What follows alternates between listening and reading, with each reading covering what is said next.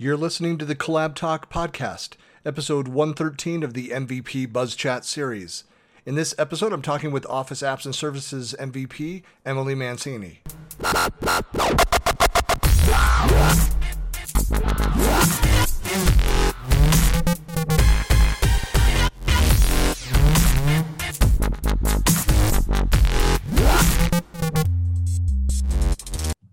Hey, this is Christian Buckley with another MVP Buzz Chat interview, and I'm here with Emily. Hey, good morning, good afternoon. Hey, we're the same. We're we're like close time zones. Usually, I'm talking to people that are continents away.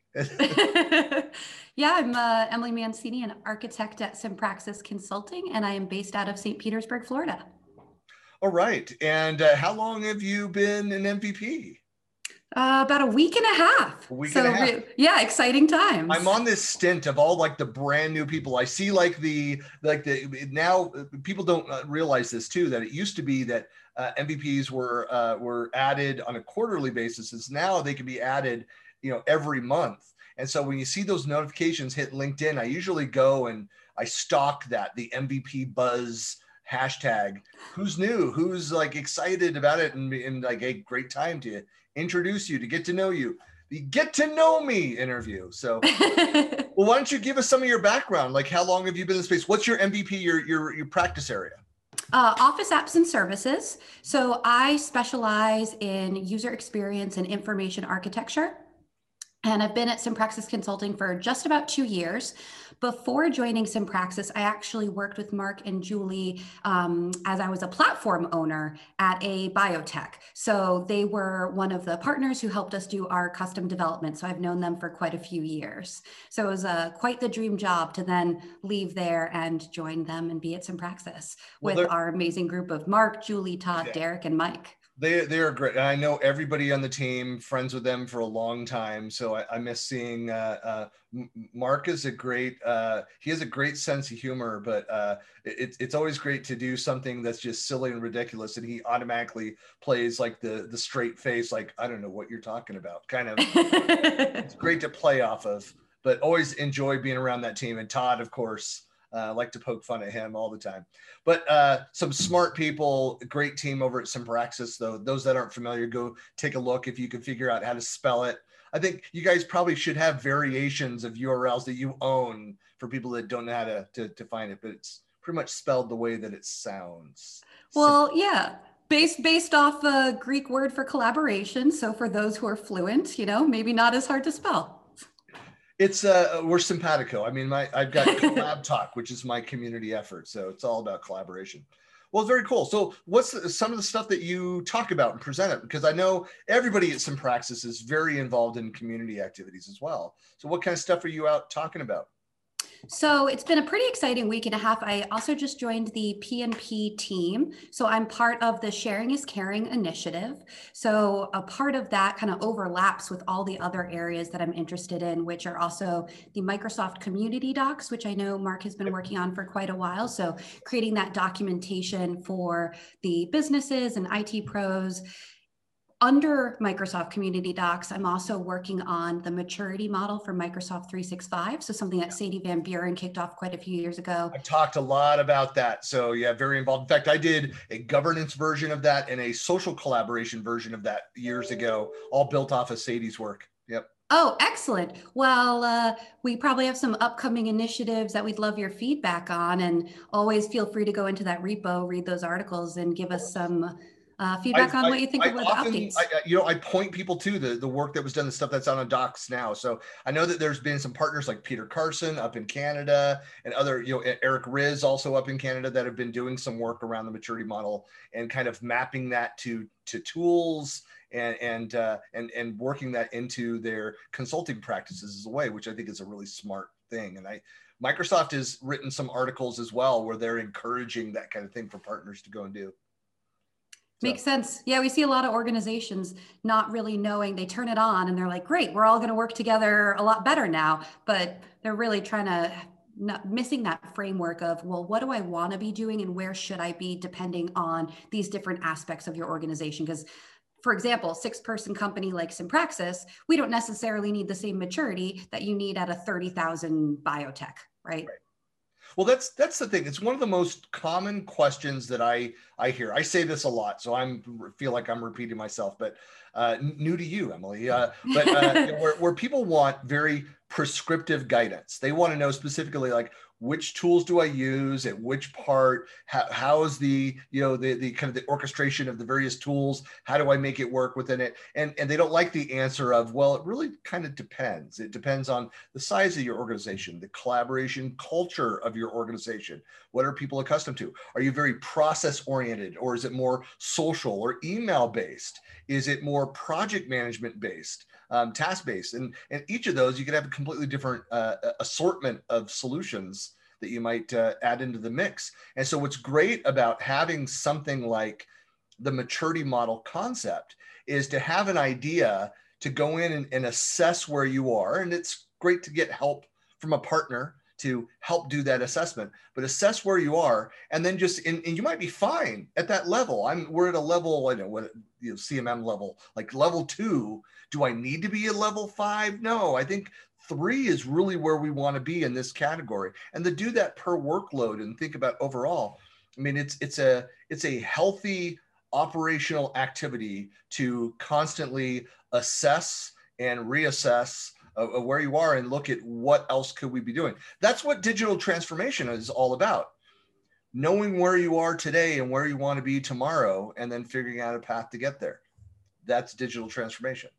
Agreed. And, you know, not just based off the tech, based off of real business need right. to support what the business is doing. And I feel like that's where people get lost really often is, yeah, I get really excited about cool new tech as well. But if it's not relevant to helping my business, that's not necessarily where I should be spending my time. Right.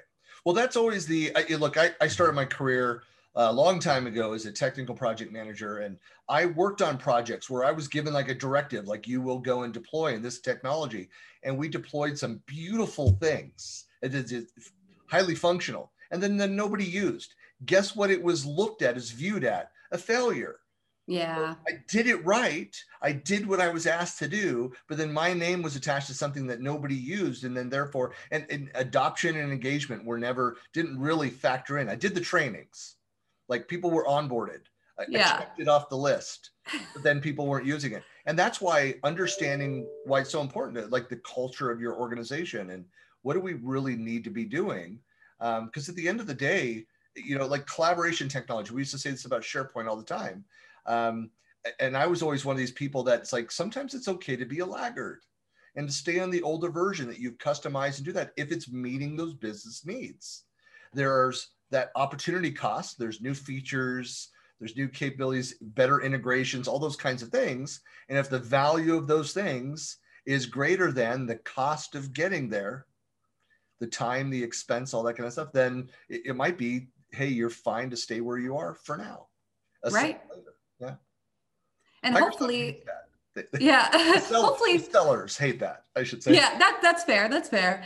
Uh, hopefully those conversations are also coming outside of not just it right? So this idea that this whole collaboration platform is owned by that one department i i disagree with right? So making sure that all of those decisions of where you're spending your time on your projects is coming from some kind of cross-functional steering committee. So you're meeting all of the needs of the business and helping everyone across the organization. You don't just have one half of the organization totally on Microsoft 365 and the other one on the file share. And, and I realize that in some organizations, it might be very one sided and you might have, it might be driven by the CTO or CIO or the IT department around those things. But, um, and that's where, you know, really having good uh, leadership team sponsorship for that to make sure that it is, hey, this is a, an entire company solution. Things like, you know, rolling out Microsoft Teams might be IT that supports the desktops and supports all the applications. Um, but uh, you know, again, it, it can't be a tech-driven deployment. It needs to fit in, and there needs to be ongoing, you know, uh, community management, you know, success management type uh, uh view of the world, and and uh, and then discussion about how do we uh, make this a better solution for all of the business needs and, and that ongoing, it's, it's a change management discussion. And Absolutely. most organizations are really bad at change management.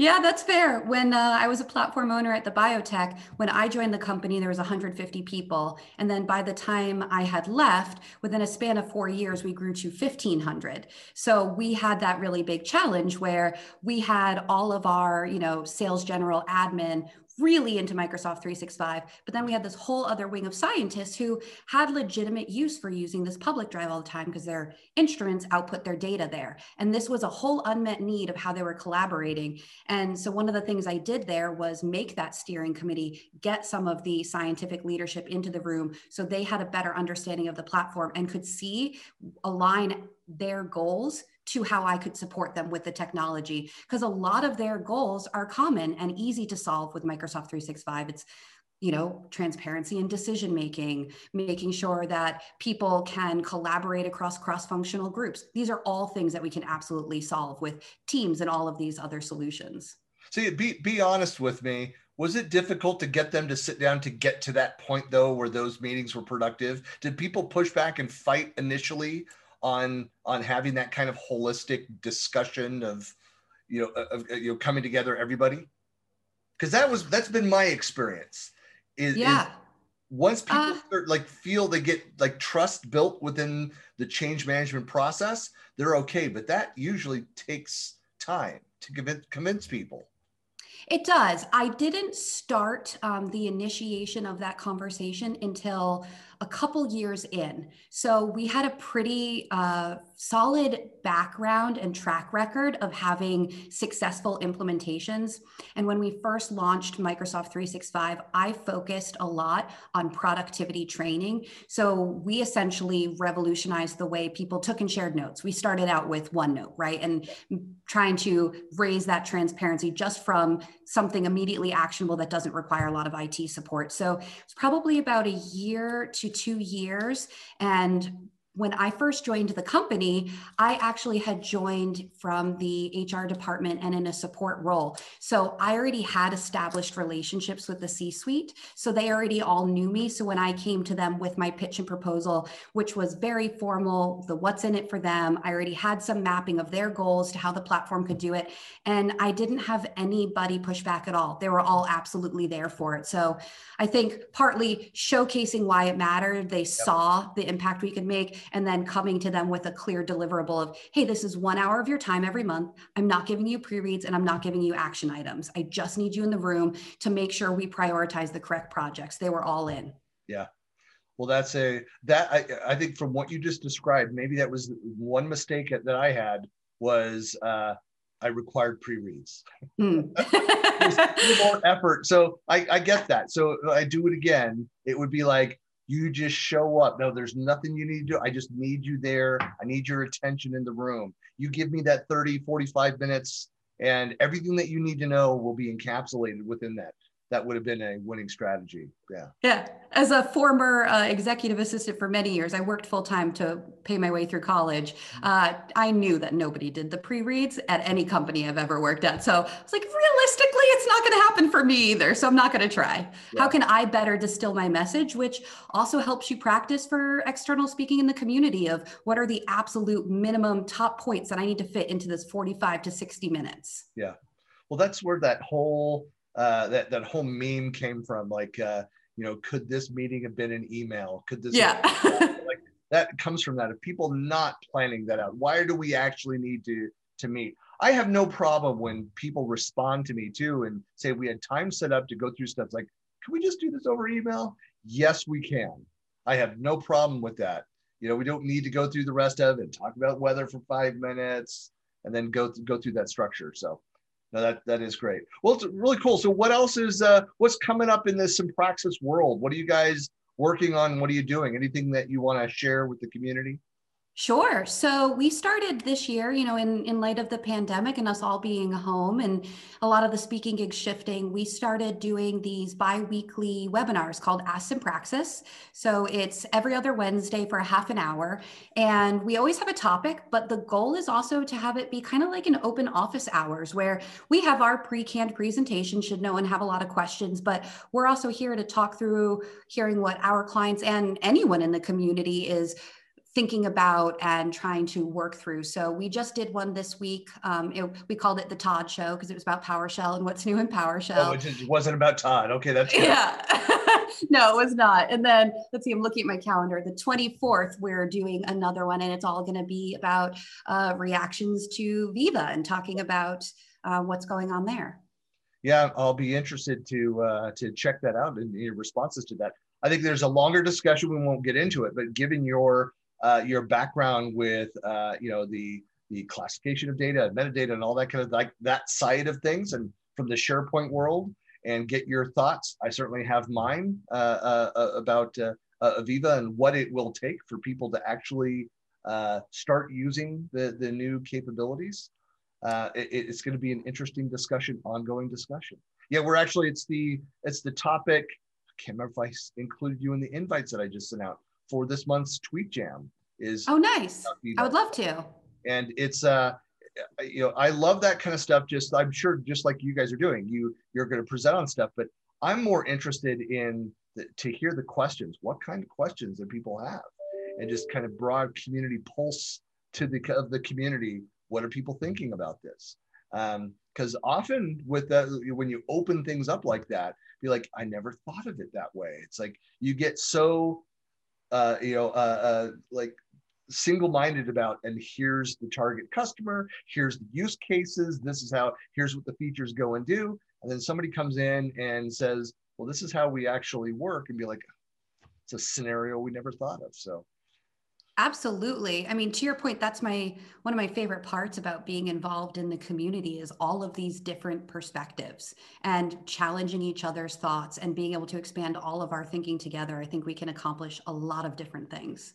And also, I feel really grateful to the community early on when I was changing my career towards where I am now. I had met Sue Hanley and Marc Anderson early on, and they just absolutely uh, changed my interests in where I wanted to head and were always mentors to me as I went through this process. So I'm deeply thankful to them. Yeah, they're they're some of my favorite people out there. There's uh, there's a lot of very smart people, a lot of fun people within the community. It's the it truly is the uh, and, and, and I'm specifically talking about the the SharePoint community that like built up. So these folks like Marc that I've known for over a decade, you know, all kind of met them at that SharePoint conference 2009, and and there's just a huge group of people that are still like that I talk to on a weekly basis. Although yeah.